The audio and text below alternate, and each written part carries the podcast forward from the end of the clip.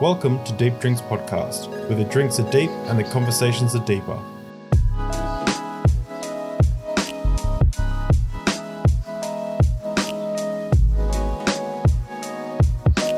Hey everybody, welcome to Deep Drinks Podcast, uh, where the drinks are deep and the conversations are deeper. It's already said in the introduction, I don't know why I had to repeat it, but today we have a very special guest that is Stardust. Stardust is a political streamer with a reputation for controversy, gaining many haters on both sides of the political aisle. Stardust has engaged in debates and conversations with Nazis, white, uh, white separatists, uh, conspiracy theorists, transphobes, misogynists, and many others.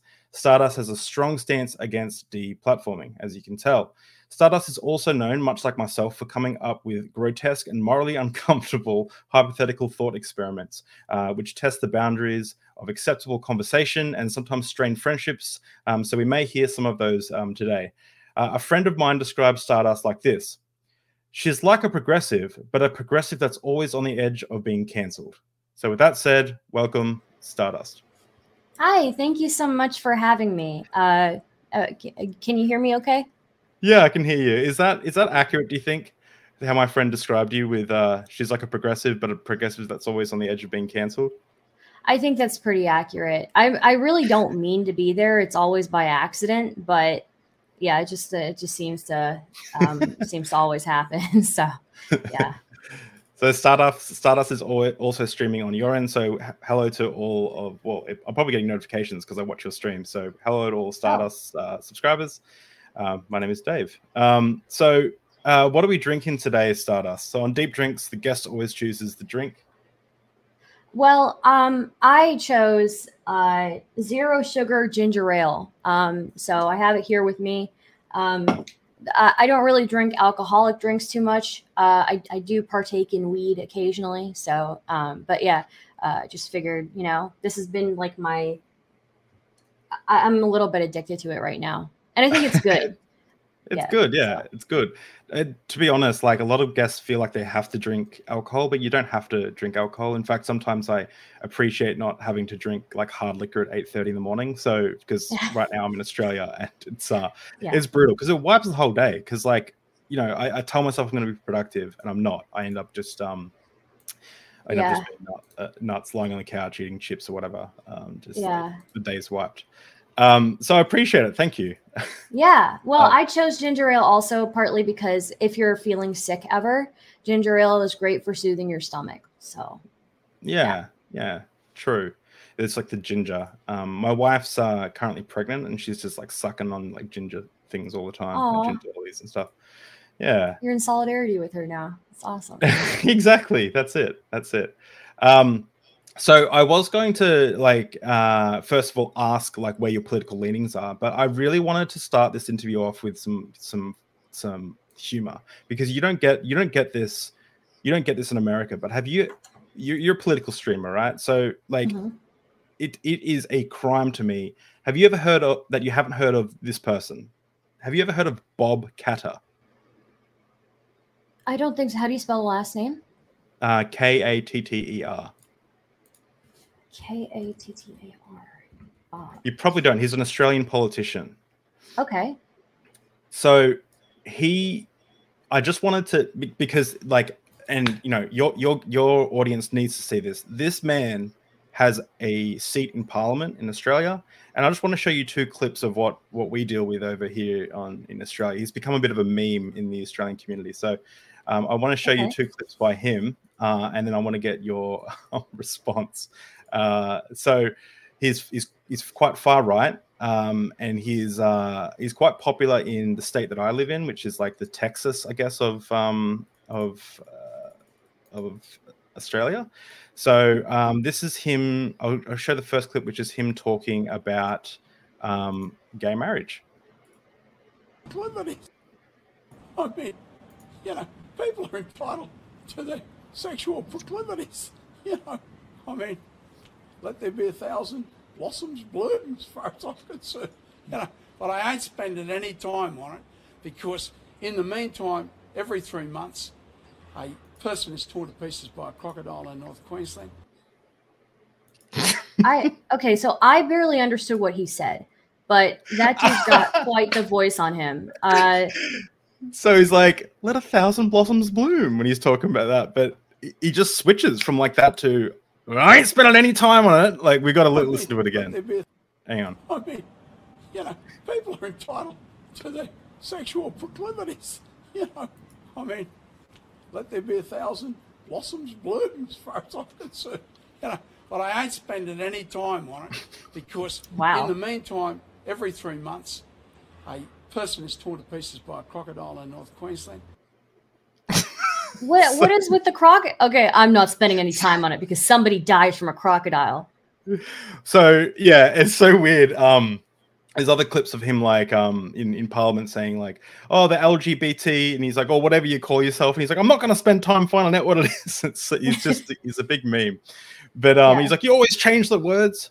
Um, so that's a that's a classic clip. But um, this is my this is my second favorite clip, but it's still a, a great clip. So Yeah. he is uh, a Lebanon. His grandfather was a Lebanese immigrant to Australia. Oh wow. Um, Okay. And so someone's asking him, "Is his is his party racist?" And he's he's saying, you know, um, we can't take them, you know, Muslim immigrants anymore.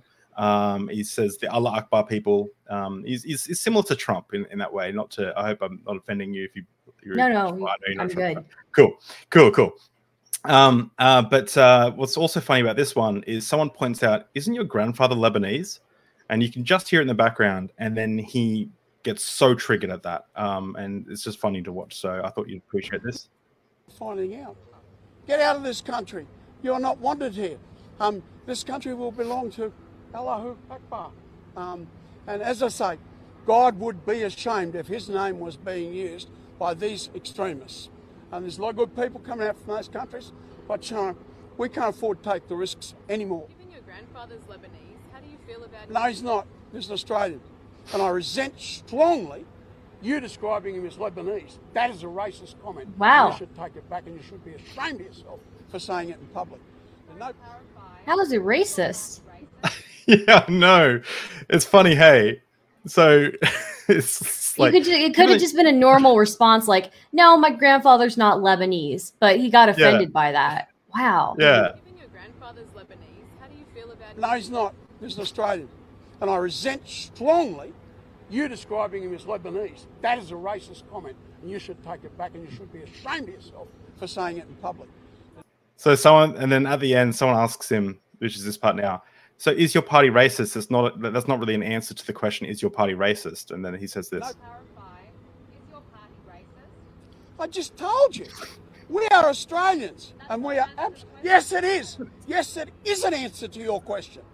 And if, So, I, if it's not, then I feel sorry for you. so I just want to All like right. clarify.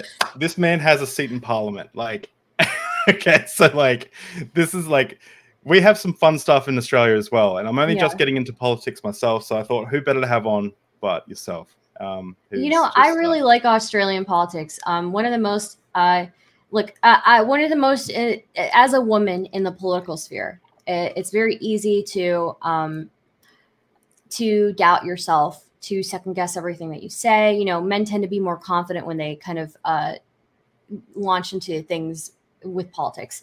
Uh, women tend to like second guess themselves more. But one thing I always look uh, at as inspiration as I look at that Julia Gillard speech where she's like, I will not be lectured about misogyny from a misogynist. And I, I, I used to put that on and listen to that um, whenever I was feeling not very confident in, uh, in, in speaking on politics and stuff like that. So, yeah, um, I do have an appreciation for Australian politics. So, Oh, cool. That's Yeah. cool. It's it's good. To, uh, I can't believe you even knew, knew the name Julia Gillard. Um, the only thing I remember about her um, her time was that she got up on stage once and pretended as if there was a zombie apocalypse because of the the um because of The Walking Dead. So she's like, the government has been overrun by zombies, blah blah blah. And, and I was like, what? It was just a funny joke, but I was like, this Yeah. is so weird that this is the world we live in. yeah. yeah. Um, so I get um, yeah, go. Oh, oh, I was just gonna say her. She um she had 15 minutes to prepare a speech after this uh big scandal came out. She had 15 minutes. She prepared a speech, and it was like such a banger speech. just prepared in 15 minutes. And she was calling everybody out. She was saying, I will not be lectured. She was saying, you know, the leader of the opposition should be embarrassed. If he wants to talk about misogyny, then let me tell you about this, this, this, this, this. And it was like all these uh, examples of the um, of the opposition um, uh, being misogynistic, and he was trying to come at her for supporting a misogynist. So it was really cool that she prepared that in 15 minutes, went up there and absolutely slammed everybody. It was super cool. So oh, that's yeah. that's cool. Um, I I really like uh, Kevin Rudd did something similar. Do you know who Kevin Rudd is? I, I don't know.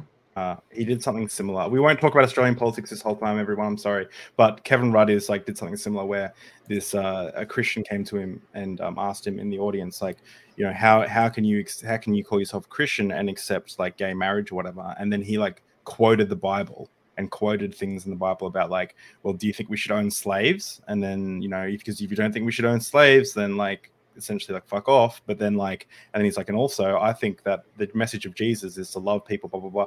And he just like dropped like this. This dude was like in the audience, and he just he had n- nothing to say. Like he was just like it was so good. And I, I wish I saw that back in the day when I was still religious myself.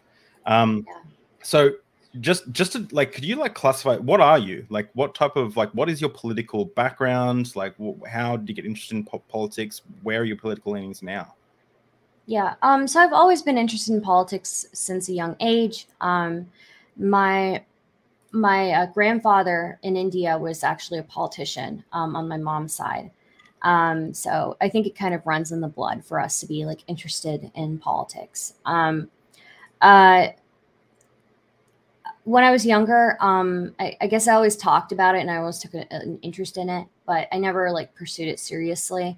Um, it was just something that was kind of like a hobby for me. And I, um, I, my mom always raised me with like, uh, you know, uh, she, she's a feminist. So she raised me with like, you know, feminist, uh, ideals. Um, which is interesting, you know, with the background of like South Asian and Muslim in us and, uh, you know, the gender, uh, pressures, the, the, the social pressures that come upon you as a female in in those cultures right? Even in american culture there are social pressures uh, that you kind of are born into as a female. But um, you know she tried to raise me with those ideals. Um, i mean i think there are still things that kind of um, because south asian culture and and uh, muslim culture has such strict gender uh, roles it, it's hard to kind of break out of those. But she she raised me with that and then um, she was always a bit on the progressive side so i was progressive too. Um, she used to actually it was funny when i was younger and i didn't really know much about politics she used to put bill o'reilly on while we were eating dinner just to see how i would react to it. And it's not like we talked about politics very often but i would sit there and i would listen to bill o'reilly and i would get so upset listening to him every day and i had no idea why we were listening to him because he just would say the most insane things. Um, and I was like 10 or something listening to Bill O'Reilly. My mom wouldn't say anything about it eh, unless I said something. I would be like, oh my God, he's saying he's being so dramatic right now. And she'd be like, yeah, he's being dramatic. One day, finally, I couldn't take it anymore. It's like, can we please not listen to Bill O'Reilly while we're eating dinner? I can't, I, I can't handle it anymore. I don't like it. And she was like, oh yeah, okay. I'm like, we could have done that this whole time. like he's because I've been tortured by Bill O'Reilly every day at dinner for what? Um, but Wait, yeah, so I, I guess was your Yeah. was your mom a bill o'reilly fan or was she just doing it to like see what your reaction would be I think she was just doing it to see my reaction. that makes so that's you do that like with people you love to just like drop that same thing in like drop Yeah. little things in to see how people react that makes so much sense i can see that you do the same thing Yeah, yeah. I don't, I and I don't think she was even doing it to be funny. I think she was just trying to see what would happen because my brother was already, you know, like a dem, um, and uh, and it's not like she had anybody to experiment on. So I was there, and she would like play that stuff, and then she wouldn't say anything about it. Um, but but I would unless I commented on it, then she would then she would say something. Um, but yeah, it's interesting. Yeah, and then so when I was in high school, I got involved in like um uh, advocacy um, for like LGBTQ rights, um, for gay marriage and stuff like that.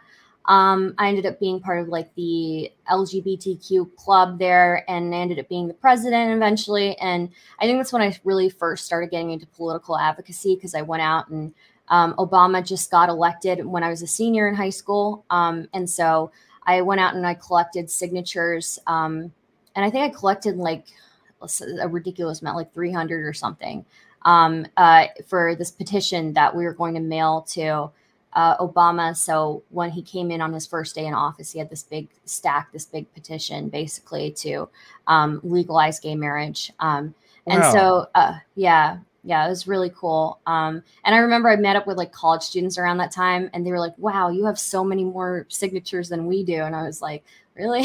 like, you know, like, wow, that's cool." Um, so yeah, it was um, it was it was cool. I I, I was involved in that way. Um, I always it's funny because I thought I was very left leaning when I was in high school and in college until I started participating in Twitch politics. And then I realized I'm really not that left leaning. I'm just like center left. so Mm. yeah, it's all about perspective, I guess. But yeah. Uh, but Um, like, do you really think that? So there's like there's left, and then there's like Twitch left, right? Like there's like Mm. Twitch left is like, you know, isn't Twitch left like you know Vaush like communist anarchist like destroy There are a lot of world? socialists. A lot of Yeah, okay. Yeah, right. So yeah, because I think I think I'm center left if I do like political compass tests and things like that. Um, Yeah. Myself, like I'm left with progressive issues, um, with economic issues. I seem to be the center, but I'm also a dummy. I don't know anything about politics. I'm trying to learn myself. So um, I'm kind of a dummy too. So yeah. you've been doing it a lot longer though. Yeah, I don't think you're a dummy. Well, when it comes to social issues, I was always involved from a young age. But when it comes to like economic stuff, that's not something I really took an interest in learning about until recently. And even Yeah. in college, I, I took like macro and microeconomics, but I wasn't a I wasn't um, a politics person in college. I, I went to a very politically active college, but I um I was a music major. Like so while while we had protests and stuff and we and I interacted with a lot of the pol- politics crowd and stuff um I I wasn't a politics person. I didn't really pay attention to economic stuff. So, yeah. yeah, true. See, even my mod is in chat saying Star is very bad at economics truth. So, That's cool. Yeah. Um, the I just uh, I actually um, uh, wanted to ask you. So, I, and feel free not to answer this, but are you? So you said you're the president of the LGBT kind of cl- club there, or not club, but like political group in the school. Is that right? yeah. The So- uh, yeah, LGBTQ club or whatever it was. I don't even remember what we called it. so, Are, are you yeah. are you like an ally, or are you like a member of? Uh, I identify as like bisexual? Um, you know, I my first adult relationship was with a woman. Um, so you know, it's uh, you know, I I, I care about that kind of stuff. Um, and I have a lot of friends who are, yeah, who are like that. Yeah. so. Yeah. I, I um the first person I interviewed on Deep Drinks was um my friend um Colin who who actually was closeted for 45 years. Um I met him I met him in ministry college, so he never had a relationship, never never did anything. I met him in church ministry college training to be a pastor and um and yeah, we and actually at the time that my faith was unraveling was the same time the same-sex marriage plebiscite was coming through Australia and we were voting on whether or not um, uh, gay people should have human rights um, and be able to get married. and um, that's a joke, but it's kind of true. But um, but uh, and we would have coffee like every like every few days, and he would talk about how distressing it was that he was part of a church that was like spouting all this hate, um, and how a- a- and and I was like unraveling my faith, and that those conversations really I think cemented cemented the the kind of path I went on. Um, so I've had a lot of people. Uh, I've had some. I got a lot of like respect for people who have had to like struggle with religion, religious intolerance, and um, social intolerance when it comes to LGBT issues. And that's like you can see whenever I do this. This Deep Drinks podcast is a lot more chill than um, than my main channel. But my main channel, like I've argued with Muslims and other Christians and stuff, and that's the one thing that like I get really triggered at. Um, one guy goes, "Are you?" One Muslim guy I was debating recently goes, "Are you gay?" Because you got so triggered. I'm like, "No, because I'm I'm so sick of I, I hate the the the homophobia that's just like everywhere in society. It really pisses me off because I saw what it did to my friend. Um, I go so far as to say because we're you know I mentioned before my wife and I did IVF and we've got to have our first baby on the way and I always make the joke that if they were straight I'd still love them. Um, I love them anyway. Um, anyway, so um, so what do you so you classify yourself probably as like center left now? Um, is that like Mhm. libertarianism, or is that like Uh, I'd say like liberal. I'm sympathetic to libertarian values like individual liberty, but I think liberal, like liberalism, seems to work really well. So Okay. Um, so what I'll do is I've got because I'm still learning about politics, I've just got a bunch of issues, right? And there's no wrong answers, and I'm going to like run them run them by you, and you just tell me quickly what your position is on those things. And if you don't have one, that's totally cool. Um, healthcare.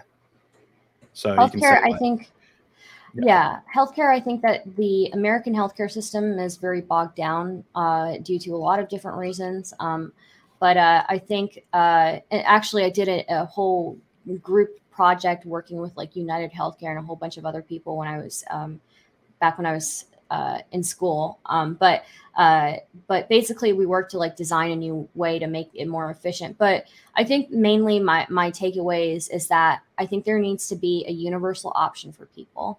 Um, I think that uh, I, I think that with a universal option, you'll get much more bargaining power as a group, uh, and you'll be able to um, make healthcare more affordable for the average person. Um, I would like there to be a universal healthcare eventually in America. I think that would be really great. But I think right now, um, a, a, a universal option, uh, maybe like a Medicare buy-in, uh, uh, would be um, beneficial to the country. Cool. Um, this is an area that um, we might disagree with because of our upbringings, because you were born in America. But bearing arms, guns.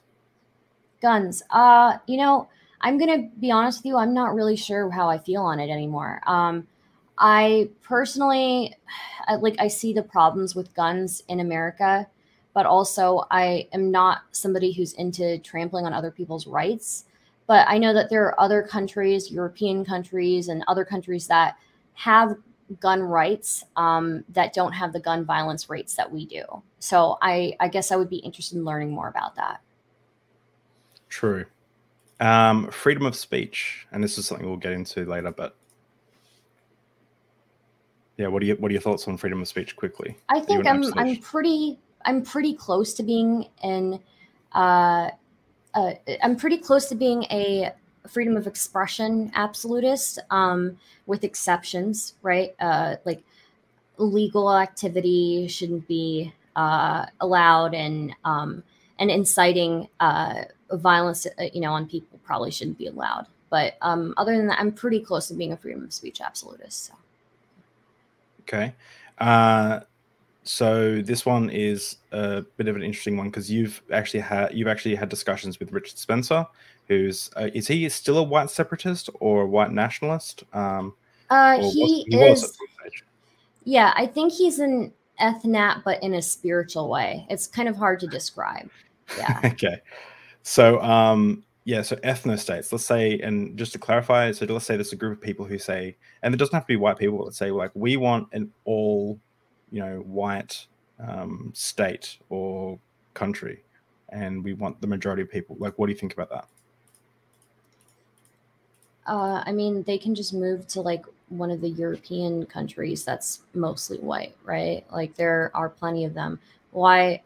Why do you need to make a new one? There are plenty of them. If you want to go move to them, go move to them. But America is built on uh, immigration and diversity, and um, some of our greatest achievements have been because of the mixing of different cultures, um, uh, which is something you learn actually surprisingly within a uh, within a music career, you you learn uh, very quickly the value of uh, diversity and how um, America's probably one of America's biggest exports is the music and the art and the entertainment industry that we have.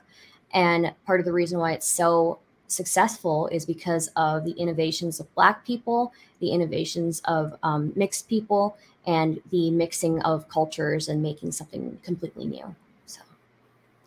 So awesome, yeah. Um, but I'm I'm with you right there. But let's say there was a group of people, um, like uh, let's say Native Americans, who said we want to have our own state where it's only Native Americans. Would you see something ideolo- ideologically? Would you ideologically oppose that? I mean, that's a hard one because obviously uh, we already have reservations. Um, so Yeah. I think people, you know, we have reservations. I'm, but I would say I think I support more direct investment into minority communities uh, to help people um, uh, kind of like level the, the playing field um, to help people um, uh, achieve and uh, make up for um, the ways that they've been wronged in the past. I think direct investment in communities is better than making a separate state. cool. Protected classes. Protected classes. So Um, um, for like transgender individuals, um, uh, races, things like that.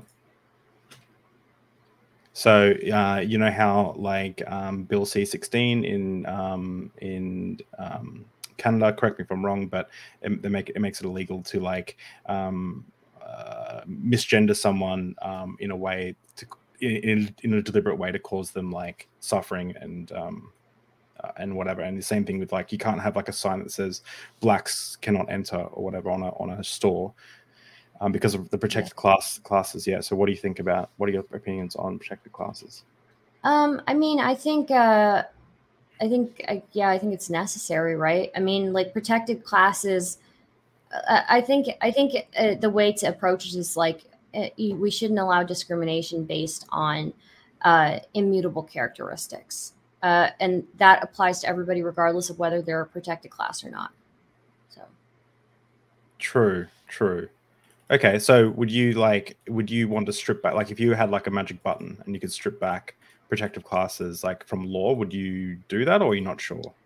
Uh, I don't. I, I guess I'm not sure. I guess I'm not quite sure where, uh, uh like what you mean by protected classes. I, I, I think like, I think I right could now be we have. the wrong res- terminology. Yeah.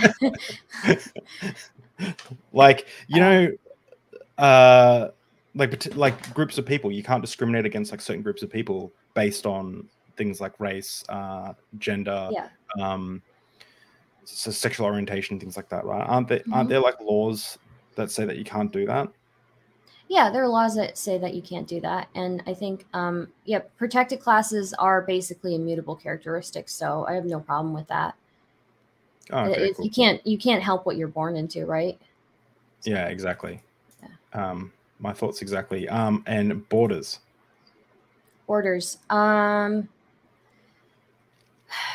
based on like uh like the econ stuff i've read um having open borders would be uh you know economically beneficial i don't think that's something we can do in america yet um uh but um you know i, I think um i think eventually one day not not today but eventually one day maybe um uh, it would be a good thing to have uh, slightly more open we know that immigration benefits benefits a local economy uh, greatly um, more than it takes from it. Uh, so, yeah, I guess that's my my thought on it. Okay, cool. Uh, so the person who um, described you as a progressive, but a progressive that's always on the edge of being cancelled, is in the chat, and they said they asked a question, and I think it's a joke. Walls, do they work? Walls, do they work? Uh, that's a good question. Yeah, um, I don't know if they do. I think we we see that they don't really. So, uh, good fun. I think that's just a meme. Um, cool. So let's jump into the meat of this, like freedom of speech. So let's have a discussion on freedom of speech. Um, I'm not sure how I feel about this issue, um, and I want you to. I want to let's have a conversation about it because I'd like to to hear your side of the your side of it, and then like talk about the pros and cons. So, what do you? What's your like larger perspective of freedom of speech? So you said before that you don't like the idea um, of limiting people's speech, but you also um, also think that we, we should be promoting like illegal activities and things like that. Um, can you explain a little bit more about what you mean there? Yeah, I think people. I, I would rather. it's so hard to i guess i think people um, should have the right to say and express themselves in the way that they want to um, i'm a big believer in freedom of speech and uh, i guess the only thing is that i would say like you know there there are reasons why um, we have laws against inciting violence right uh, so if somebody is going around and saying um, we need to take action these people are you know destroying our society they're raping our children or whatever and they're demonizing a group of people that's probably pretty harmful rhetoric. Uh, we should probably um, do something right? Uh, like if they're saying we need to do something about this that's like a direct call i feel like to violence or something right? So so do you think it should be like banned from like a governmental level? Like a not just like discouraged, but like it should be like prison time for like the uh, the January 6th stuff is a good example, right? Do you think that the people who were like, do you think that speech should have been banned? Uh, I think, I think, hmm. Uh, so I think Trump put a lot of people in danger with his words.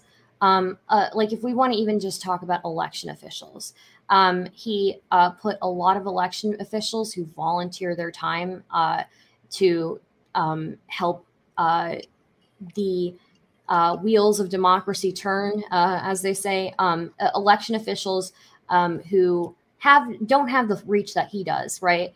And he was naming people by name, saying that people were involved in, in uh, election fraud um, with no evidence. And this is the president of the United States saying this about individual citizens. That should be um, that should be completely unacceptable, in my opinion.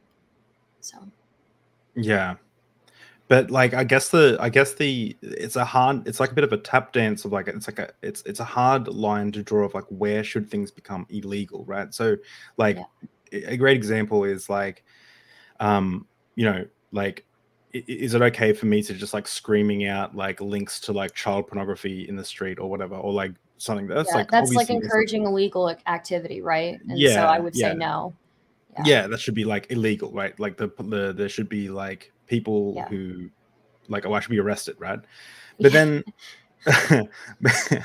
um but then it's like but then uh, like then it's like also like the misinformation i think the, the problem is it's like so and i'm just trying to collect my thoughts here but with me and i don't know why i use that example but me screaming out links to child pornography in the streets that's a fucking weird example but that um, has some harm in that you know you're perpetuating child pornography um, let's say I didn't put the links there myself. Let's say I just knew about them and I was just telling everyone about them. That's not a good idea because it's it's directing people to this thing that's like uh, you know e- evil, disgusting, obje- objectively wrong, um, and that causes harm. But I would say that there are other examples of of speech that we consider um, acceptable, but I would say causes more harm than me screaming links to child pornography. Oh, this is such a so somebody in chat makes a good point about that so so yelling the links isn't going to be illegal because you're just stating a fact but telling Mhm. people to go to those links would be illegal Okay. Do you Yeah. think that like if I wasn't telling people, if I was just like, let's say I was like instead of instead of being in the street, let's say I was like Joe Rogan or, or whatever, and I was like, well, there's this link and oh, there's some um, child porn on that link, and let's say the governments couldn't take this link down for whatever reason, and I was just like, oh, if you want to go to this link, I mean, I wouldn't recommend it, but it's there. Like, do you think that should be banned?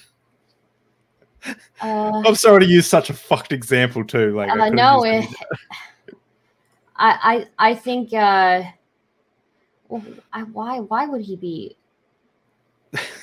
uh I, I guess i would So ask why are you per, why are you spreading this like why why would you spread the harm of of children i guess you know Yeah. um it's I mean, hard. yeah, there's a million questions, but like, should that he should like the, a SWAT team like burst through the windows of a Joe Rogan Experience Live and like, you know, be like, freeze, stop doing that. Like, what? I don't know what- about a you know, SWAT team, but I think we can. I, I don't know about a SWAT team, but I think um I think definitely take him off the air after that, right? Like uh, Yeah. at least take him off the air for that. That would be. in, a way, he is hinting it at his audience. So um, Mm. even if he's explicitly saying no, we know he's hinting at it. He knows what what the result is going to be. Um, Mm. yeah, I think uh, you know if somebody were doing that, I'd be like, take them off the air. That is just yeah, uh, And- unacceptable. To, to to bring to bring it to a more of a real example than Joe Rogan um, screaming at links of child porn. Um, to bring to a real example, um, in 1998, like Andrew Wakefield uh, produced this like fraudulent like report on vaccines with the MMR vaccine, and hinted at a link between the MMR vaccine and autism. Um, and that one paper, that one 1998 Lancet paper, that was later retracted a year later, and 11, uh, 10 of the uh, 12 co-authors retracted the supposition the 11th couldn't be reached for comment. Um, retracted their involvement in it. Because of that one paper you see this huge spread of like of vaccine hesitancy amongst mothers who are afraid their children are going to get autism. Mm. that has objectively resulted in the deaths of many children. Yeah. many children.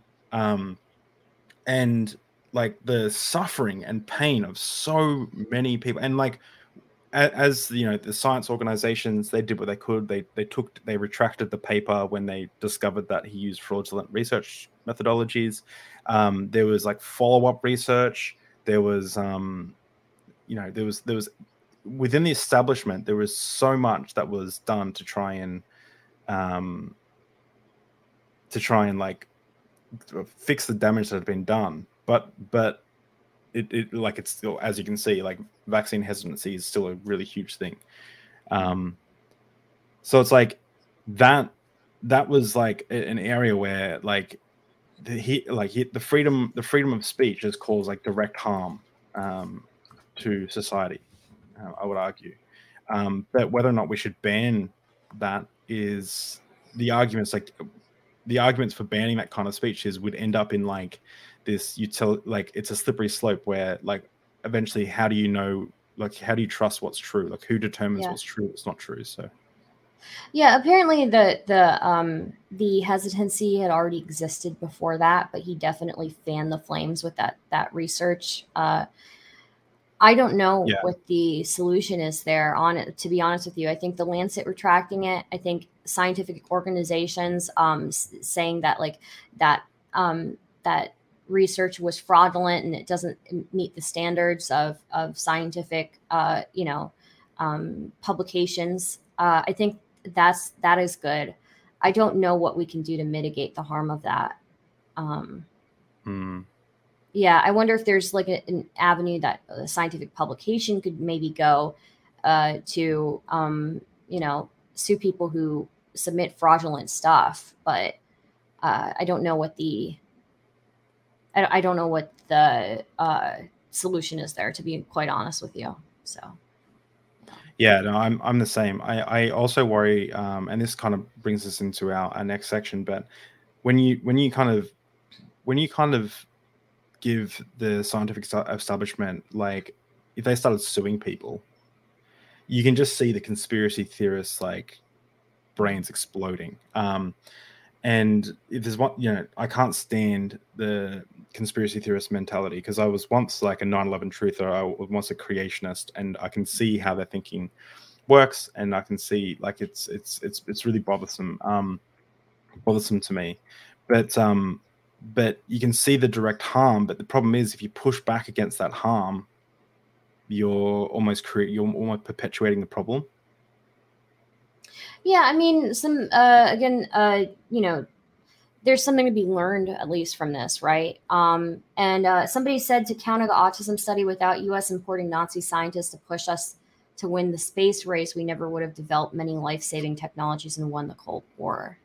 Uh, I guess that's that's interesting as well. But um, Wait, what was that? Can you say that again? Yeah, somebody said to counter the autism study, without the US importing Nazi scientists to push us to win the space race, we never would have developed many life saving technologies and won the Cold War. Uh, So is that like is is it like an ends justify the means argument? I'm not really sure. Uh, I understand the argument. Um, uh, sorry, I, I should have maybe understood the argument before I read it out. no, that's Uh, that. Maybe um, they're not even making an argument. Maybe they're just saying stuff. Um, yeah, maybe they are. Yeah, um, but I, I don't. I don't really know. I think you know scientific standards were at least uh, um, uh, made more strict after that. At least that is a good thing that came out of the uh, out of that study, right? Even if the, all this bad stuff came out, it, it was already so, like a sentiment that existed, and um, at least now they are very strict with their standards. So, um, yeah Yeah. yeah so there's some good things come out of it um for sure so um like so how how do you feel then like moving into that like how do you see okay let me have a bit of preamble and get my thoughts together so i i've noticed that um i i sometimes worry because i'm like i said i'm quite progressively left i sometimes worry that with the backlash that the left gives to people who are maybe on the fence with things like trans issues, um, borders. Um, you know, you get you get like a teenager who truly doesn't know what they think, and they watch like Steven Crowder or someone talk about like what is a woman or Ben Shapiro or whatever, and they have some legitimate questions, and they like talk to a lefty online or someone online, and the lefty has to assume that they're coming with like malice intent and then like yells at them or whatever, or deplatforms them or does whatever, and then they get pushed right into the arms of like the alt right, and the on the alt right are there with like open arms, saying, "Come here, we told you the lefties are crazy," um, and I worry that deplatforming is also is is also something that that does that. What are your thoughts on deplatforming? I think it can. Um, so deplatforming generally is something that's done to people who are already like established in their beliefs and stuff. But yeah, there are moderate conservatives that get pushed out of spaces because people uh, get hyper vigilant about basically canceling anybody who has an opposing view. And I don't think that's very healthy when we know that like 90% of the global population is transphobic, racist, bigoted in some way, right? That's like we live we live in a minority. Like the the uh, you know the progressive society is something that's a minority in the world. So I, I don't think it's reflective of the world for us to be um, automatically pushing out anybody who doesn't have the most progressive beliefs. I think we need to make space for people who don't have the most progressive beliefs and uh, and allow them to exist in these spaces and engage with them. Okay, you said something. Okay, that's that's interesting. But you said something there that I want to you to touch on. What do you mean by ninety nine percent of the world or whatever is not? Uh, Maybe not ninety nine percent of the world, Oh, but like whatever I would say say. I would say 80 to 90% of the world see you know most of the world most of the average person in the world is bigoted in some way whether that's like sexism racism anti-semitism uh, transphobia um, like we live in progressive societies you and I but um, but globally I think if you talk to the average person uh, like they don't know anything about trans issues they don't know anything Mm. about even sexism or racism, right? Um, Mm. So, uh, so I think we need to make space for moderates, right? Uh, it- like at least moderates, because even people who are aren't moderates, I just think, um, I just think it's not reflective of the world that we live in. And if you want to change minds, the way to do it is not push people out; uh, it's to engage in conversation with them. I agree. Oh, yeah, okay, I agree with you there. I think um, I think I'm, I maybe misunderstood before. Like, I would say that um, like I'm I, I'm a feminist in the definition of the word. I'm a um, I'm an LGBT ally. Like, love my trans people. Love my you know gays, lesbians. Like, it's all good. Like, I'm not racist. Like, I. I I love everyone, right? I'm trying to be. I try to be as progressive as possible, and if I have like niggling feelings that that that or, or stereotypes, I try and push hard against that. But I hope that my kids or my grandkids watch these videos and see something in me that they're like, holy shit, that dude was fucked up or whatever. Like I hope society continues to get better, continues to get like more progressive, more um uh uh, more um fair for every group of people, more fair for everyone. Um so that's kind of where I I kind of sit with with that stuff. Like I try to be the best person I can be, but I also acknowledge that I hope that I hope that I'm seen as immoral in the future. You know what I mean? like Yeah. I hope that I hope that people look at me and go like, oh yeah, like he was good for his time. Like it's like you know how do you like Seinfeld? Yeah. Yeah, Yeah, you're a good like person Seinfeld. then. Yeah, Se- Seinfeld, great, right? Great show, and it was it was awesome for the time. But there are like so many people who say like, oh, it's misogynistic or it's um, um, and it is a little bit like misogynistic or uh, Yeah. you know, and uh, and stuff. But it's like it was good for the time. Like they have that joke. It's like, oh, you know, is that person gay? And it's like, and they go, oh, no, no there's anything wrong with that. And like they they kind of, um, Yeah. and today that wouldn't be cool, kind of. But back then, great. So I hope people look at me in the future and go like, well, that guy was. A, Yeah. Yeah, a little bit, you know, oh, that, that's a little bit dated, you know, but yeah, I- yeah, yeah when i say like people majority of the world is like is bigoted in some sense like i don't think people um go out with hate in their hearts or or are necessarily necessarily hateful but i think the average person in the world like you know uh it like might see like uh something that they're not used to and be like oh my god ew i don't want to see that again you know like that's not Yeah. that i think the average person it, you know i- in the world just d- doesn't think that hard about it and i think we need to make space for for moderates and for people who are like that who just don't think about things like that uh, because uh, you know they're, they're they're there you know they're Yeah. they uh you know they exist. Uh it's it's the majority of the world is it seems to me to be that way and just seems silly for us to put ourselves in a bubble so. Do, do you think um just to like do a random aside on the ew what is that? Did you do you, have you noticed like well you probably have like um when I've, i hang around like when i'm hanging around with my mates or whatever like at least not now but like you know five ten years ago like irl whatever if there are like two dudes kissing on tv they're like ugh they don't like it like when they see two men kissing.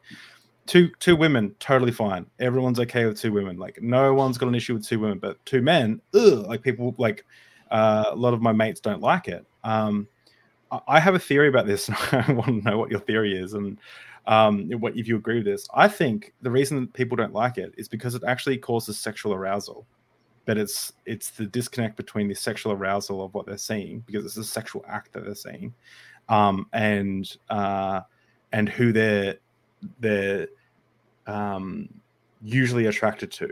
Does that make sense? So it's like the disconnect between a sexually arousing thing that you're watching and someone you're not attracted to. Yeah, I, I guess so. Yeah. I, I, I mean, it's interesting. I don't really think about it that deeply, but you might have something there. You might be onto something. So, Uh, I think about a lot of things very deeply. Um, um, so, okay, um, what was I up to? Yeah. So, do you think we should we should deplatform like hateful speech? uh, um, that's hard. Um, I mean, it depends on what type of hateful speech, right? Like, I, think platforms are private companies, right? So if Twitter wants to protect their brand, and I think they have the right to do that. Uh, same with Facebook or YouTube, they they should have the right to protect their brand. Um, but uh, you know, hateful stuff exists. Um, I think there should be some place online where I guess people go wild or whatever um, just for just just because i think it's necessary for there to be some sort of space online that is um, you know free speech place uh, but i think yeah if you're a private company running a, a platform i don't see a problem with you like moderating things to reflect your brand. Um, it just kind of sucks in my opinion you know so um, yeah just just sucks so um it, it depends also like is the hate speech like inciting violence right? You know that's that's a huge thing. So if it's Mm. inciting violence then yeah i i I would say we don't really need that. Um uh, but if it's just somebody saying that they dislike something or they don't see the reason why people need this thing uh, maybe not deplatforming them. We should have the ability to express political beliefs that are different so Yeah, and from a more pragmatic um, perspective, I saw, that you had a um, you were in a conversation with a bunch of people who were um, like step spouting some like really racist like disgusting stuff. Um, and you decided to just flip the script and just start trolling them, and you came up with that like really fucked up hypothetical. Um, why did you do that? Uh, maybe you um, you probably don't know what I'm talking about. The the it's I'll put a link in the description for anyone who wants to watch it, but it's the video that you uploaded that said this needs to be uploaded now. It's like amazing. Um, what was it called? Was it the one where I I uh, asked somebody whether they'd bang their mom or their dad? Or maybe Uh, it wasn't that. It was like it was the human, human centipede. centipede. Yeah, yeah, human Yeah. centipede. Yeah, I amazing. mean, I if they're gonna say nasty things to me, if they're gonna say outrageous things to me, I feel like I have the right to say outrageous things to them too, right? So, yeah, um, yeah, I just feel like you know what? If they're gonna be that ridiculous, I should be able to be as ridiculous as I need to. And if they're gonna make disgusting jokes about me and say disgusting things about me, then I should be able to say things about them too. So I've really, really uh, upped my bullying um, when I go onto those onto those panels. So. Um, yeah. So instead of like engaging in like an honest discourse, you just like it seems like there's a thing that's switched in your brain, and you're like, no, I'm just gonna like start fucking with them a little bit. Yeah, And- yeah, pretty yeah. much. Yeah, yeah. Yeah, That's pretty much what happened. do it. They got very upset. That guy got very upset. He was already on a racist rant. Then that really set him off. So yeah, So, what was the? Can you give us the hypothetical that you you gave everyone? I said, Um, uh, you're in a human centipede. Um, uh, uh, with your mom and your dad, you have no choice. You are in the middle of of of it. Um, but who would you choose to be in front of you, and who would you choose to be behind you? Because you can choose whether your mom's in front or your dad's in front, and whether you know who's in the, who's behind you. You know, so who do you choose? Uh, and so that that's the question. So great. That's such a good question. yeah, Um, yeah, true. Uh, I had this conversation once with a um with a with like I was on Omegle doing thing, this thing called street epistemology. Do you know what street epistemology is? Uh, yeah, I've heard of that channel, uh, Uh, or at well, least the like a- channels that like do a that kind of stuff. Yeah. Yeah, yeah, Yeah. yeah, yeah. So um, I was on there and I was having conversations with people, and I had a conversation with um, this person who was telling me like the Bible is written about white people for white people, like the Jews control everything, like just like the most. And I'm, and and part of street epistemology is you just ask questions, you don't ever push back, you just go okay, like interesting.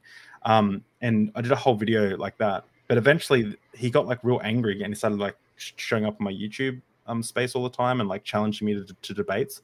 And I said yes like nine times. Um, and eventually he finally figured out how to use like to jump on Discord and like debate me.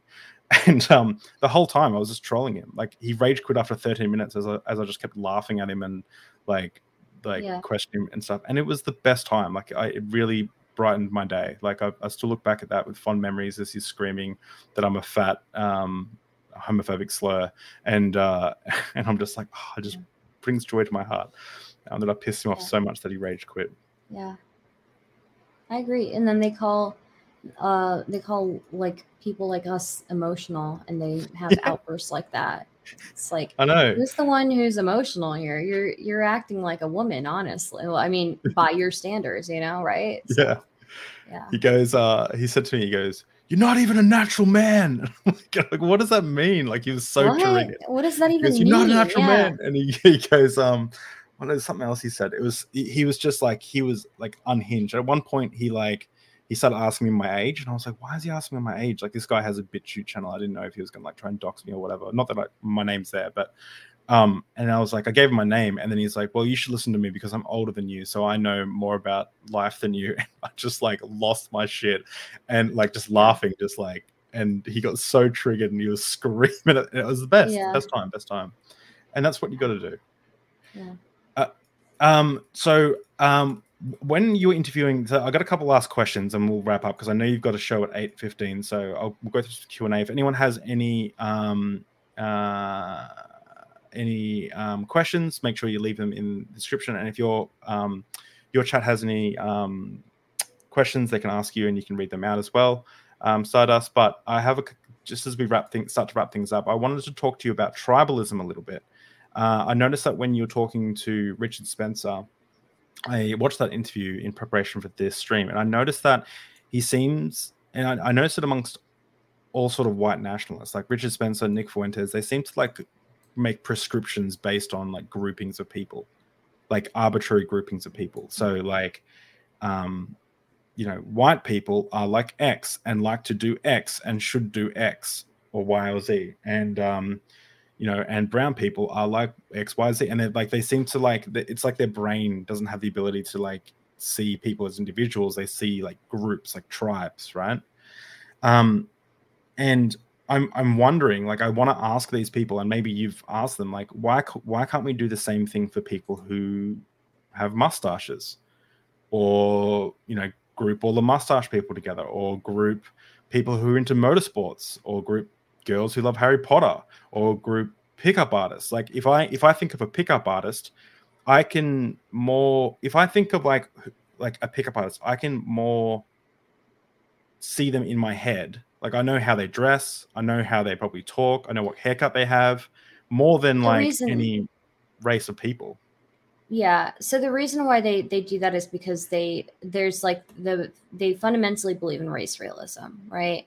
Uh, Mm. And so race realism is like this uh, idea that um, that certain races have certain biological traits, um, and so that's why they would say that that's why they believe that these races are so different, um, and that's why they think that there are certain prescriptions for these races.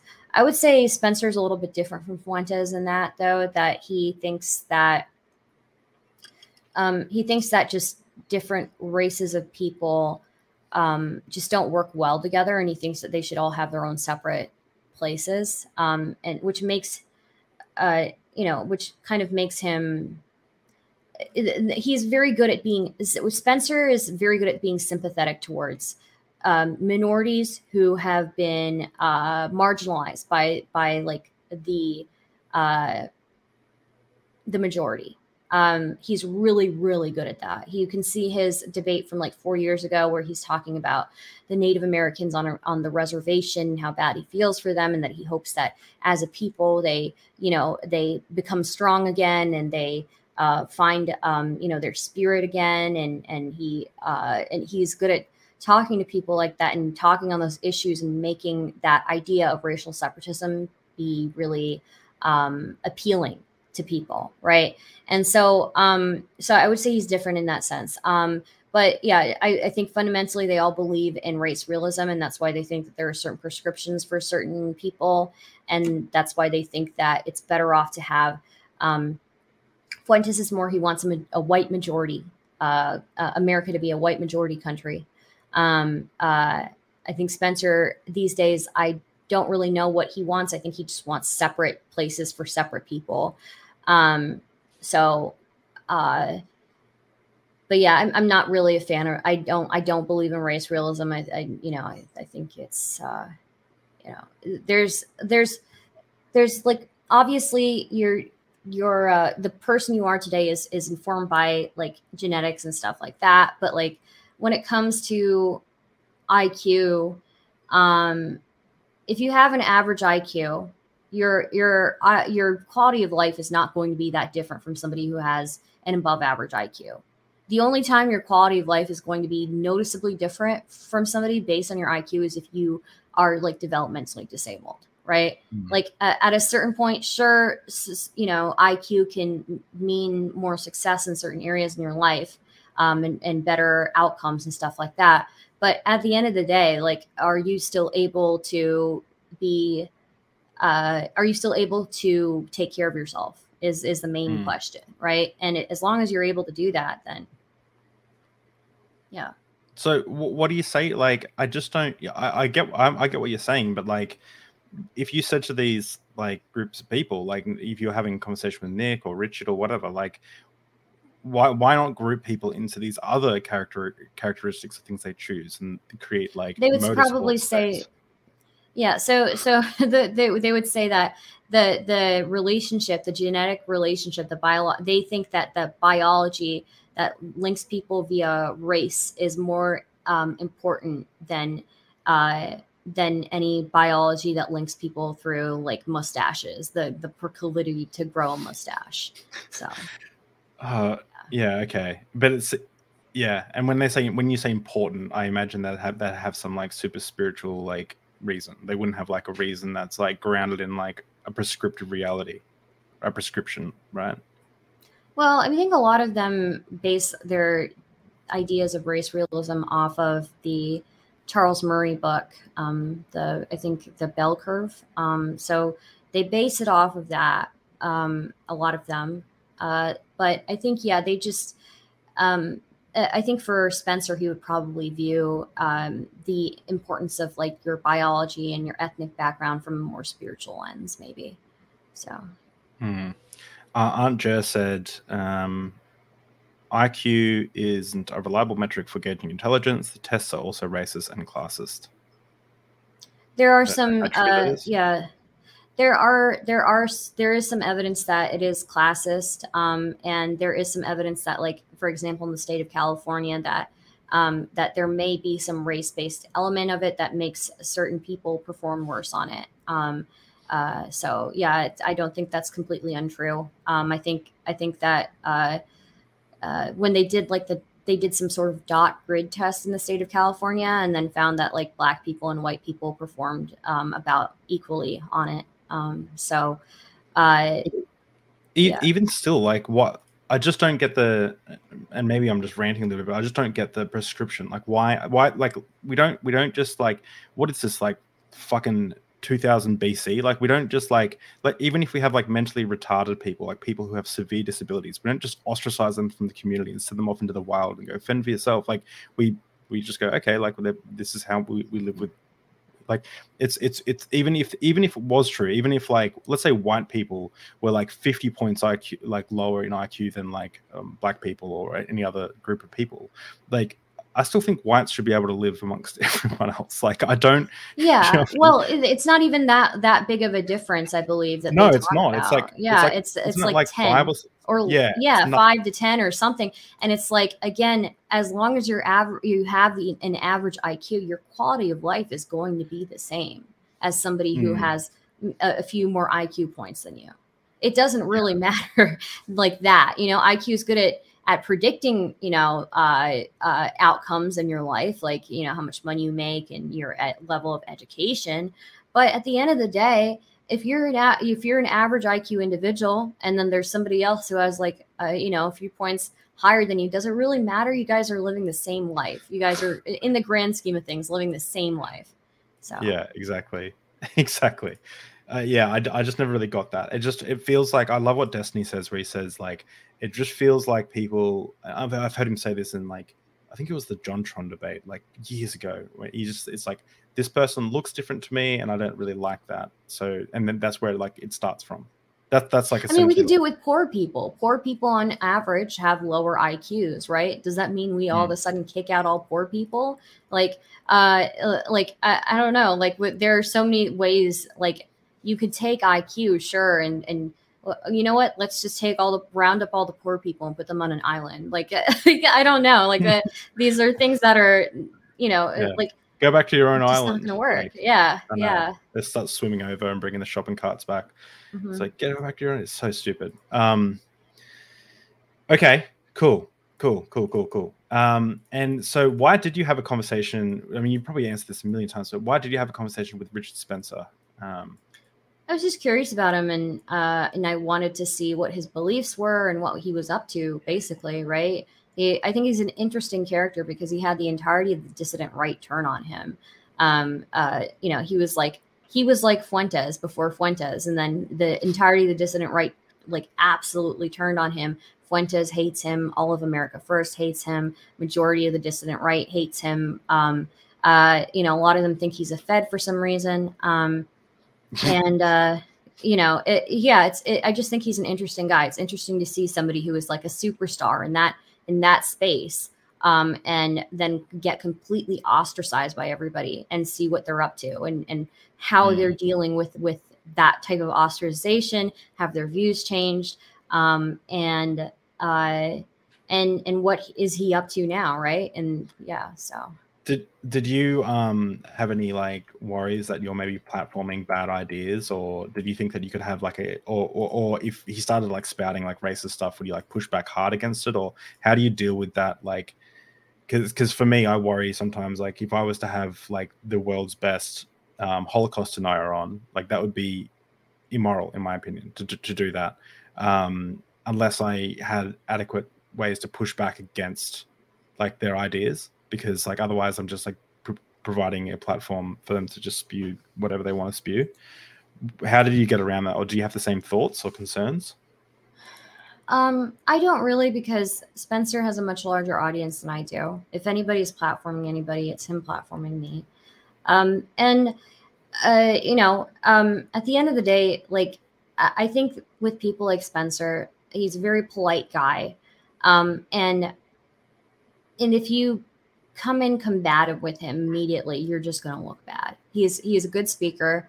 You know, you just uh, you know, you kind of engage with him like a normal human being, and um, and uh, you know, if you're if you're too much of a jerk to him right off the bat, he'll just walk away from the interview. You know, like, and then I won't get anything out of it. So, um, so yeah, I mean, I I will ask him probing questions, right? I'll ask him like, "What do you mean by this? What do you mean by that? You said this in the past. You still believe that?" Um, uh, and I think those are questions that that stand to be uncomfortable enough that um, you know it, it, it, I don't know that there's much pushing back that needs to be done there when I'm just asking him, "Do you believe in this?" You know, thing Mm. that is very dated and nobody else believes in, right? So, um, yeah. So there's um the big meme at the moment on in the um community. I'm sure you know is Destiny and Mr. Girl and Nick Fuentes. So Destiny, the streamer, political streamer, went out for lunch with Nick Fuentes, um, and everyone's lost their mind about it. Um, Nick Fuentes is the uh, I guess you could call him Nazi. People call him a Nazi. I don't know if you if I'd call him like people would say he's probably a Nazi, right? Um, so or um, adjacent. yeah. So, what do you, well? First of all, what are your thoughts on that?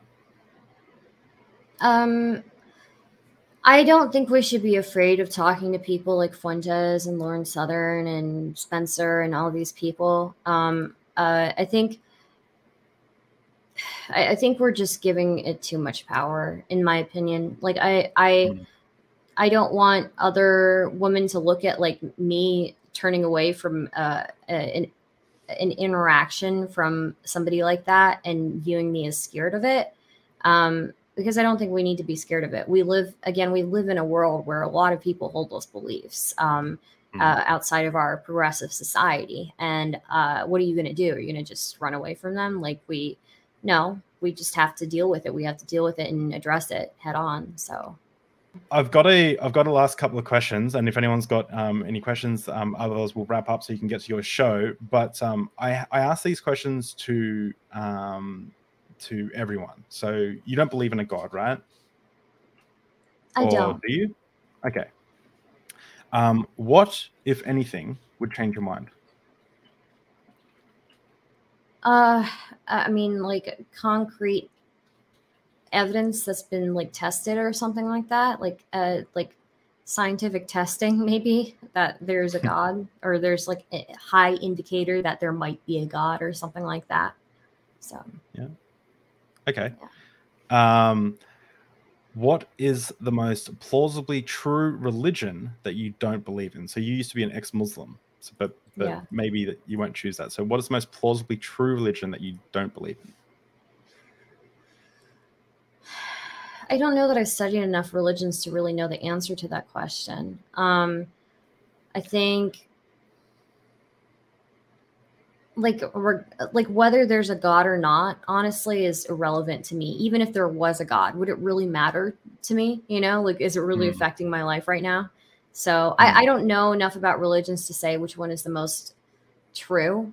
Um, I think there are uh, little bits of wisdom in all of these religions, but uh, yeah, I'm, I'm not really sure about, you know, yeah, which one's the most true. So, Yeah, well, you should bring me on one time, and I'll just like I'll just like dump like you know ten holy texts worth of information on you. I'll be like, okay, the Dhammapada, blah, blah, blah, blah, blah, the Bhagavad Gita says X, Y, Z. Yeah. Like that's Yeah. my that's what I do. I just What's your opinion?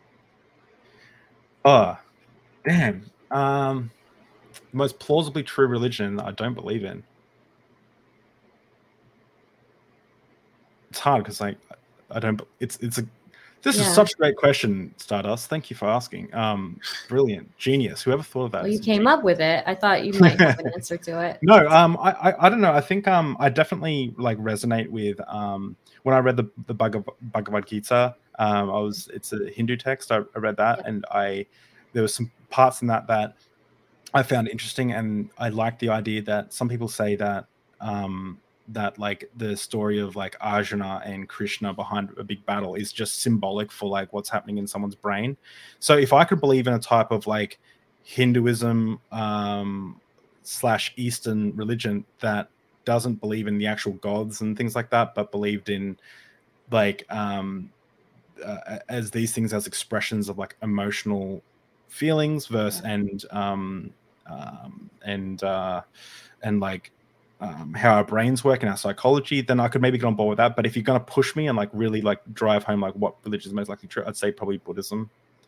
Um, just because Buddhism doesn't have necessarily a god, uh, and they believe just in like karma and reincarnation, um, and that just I guess is the most fun to me. I guess that's the only way I can. Kind Uh, yeah, I mean, they, you know, the the existence of gods is irrelevant in in Buddhism too, right? Like, like the basically in Buddhism, like there could be gods, there maybe even are gods because it like it is branched off of Hinduism, but um, but like one of the stories is that like um uh like one of these people who reached enlightenment uh was so enlightened that all these gods were shooting arrows at him and they didn't go to him.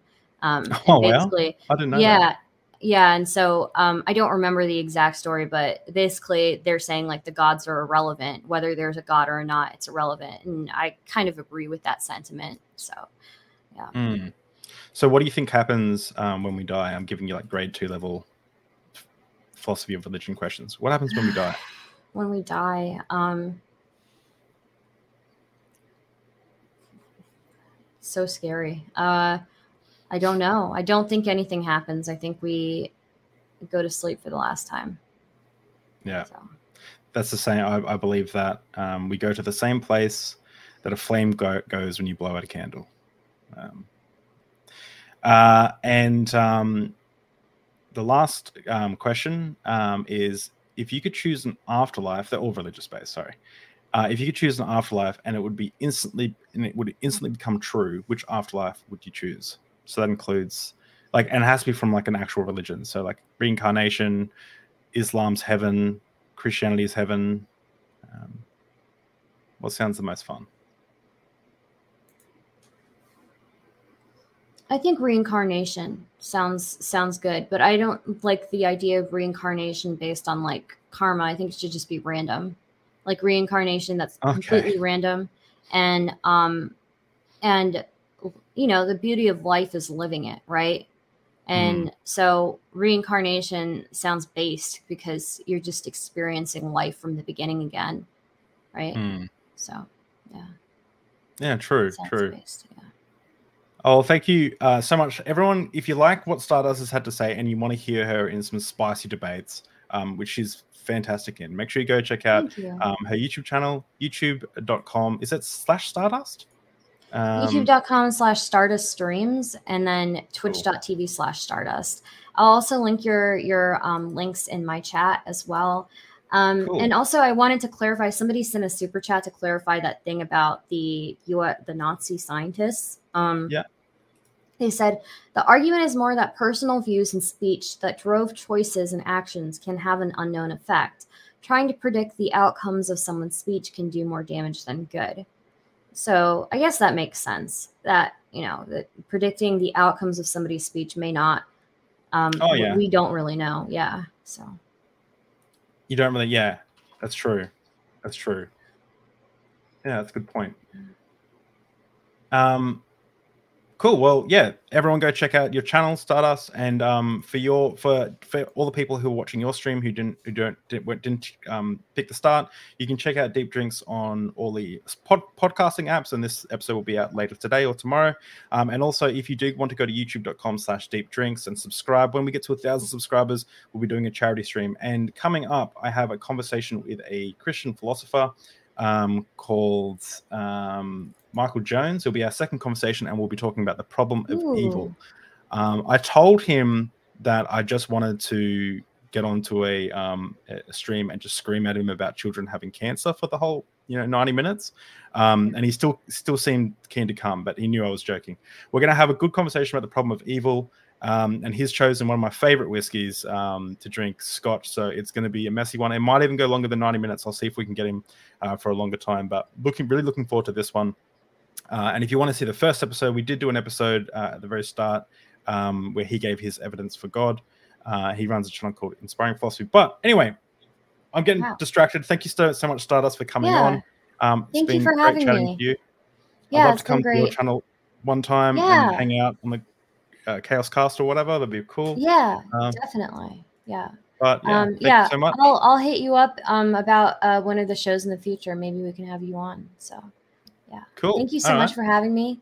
Have a great day. Oh, thank you. You too. Mhm. Uh, and I'll just end out with this. Bye.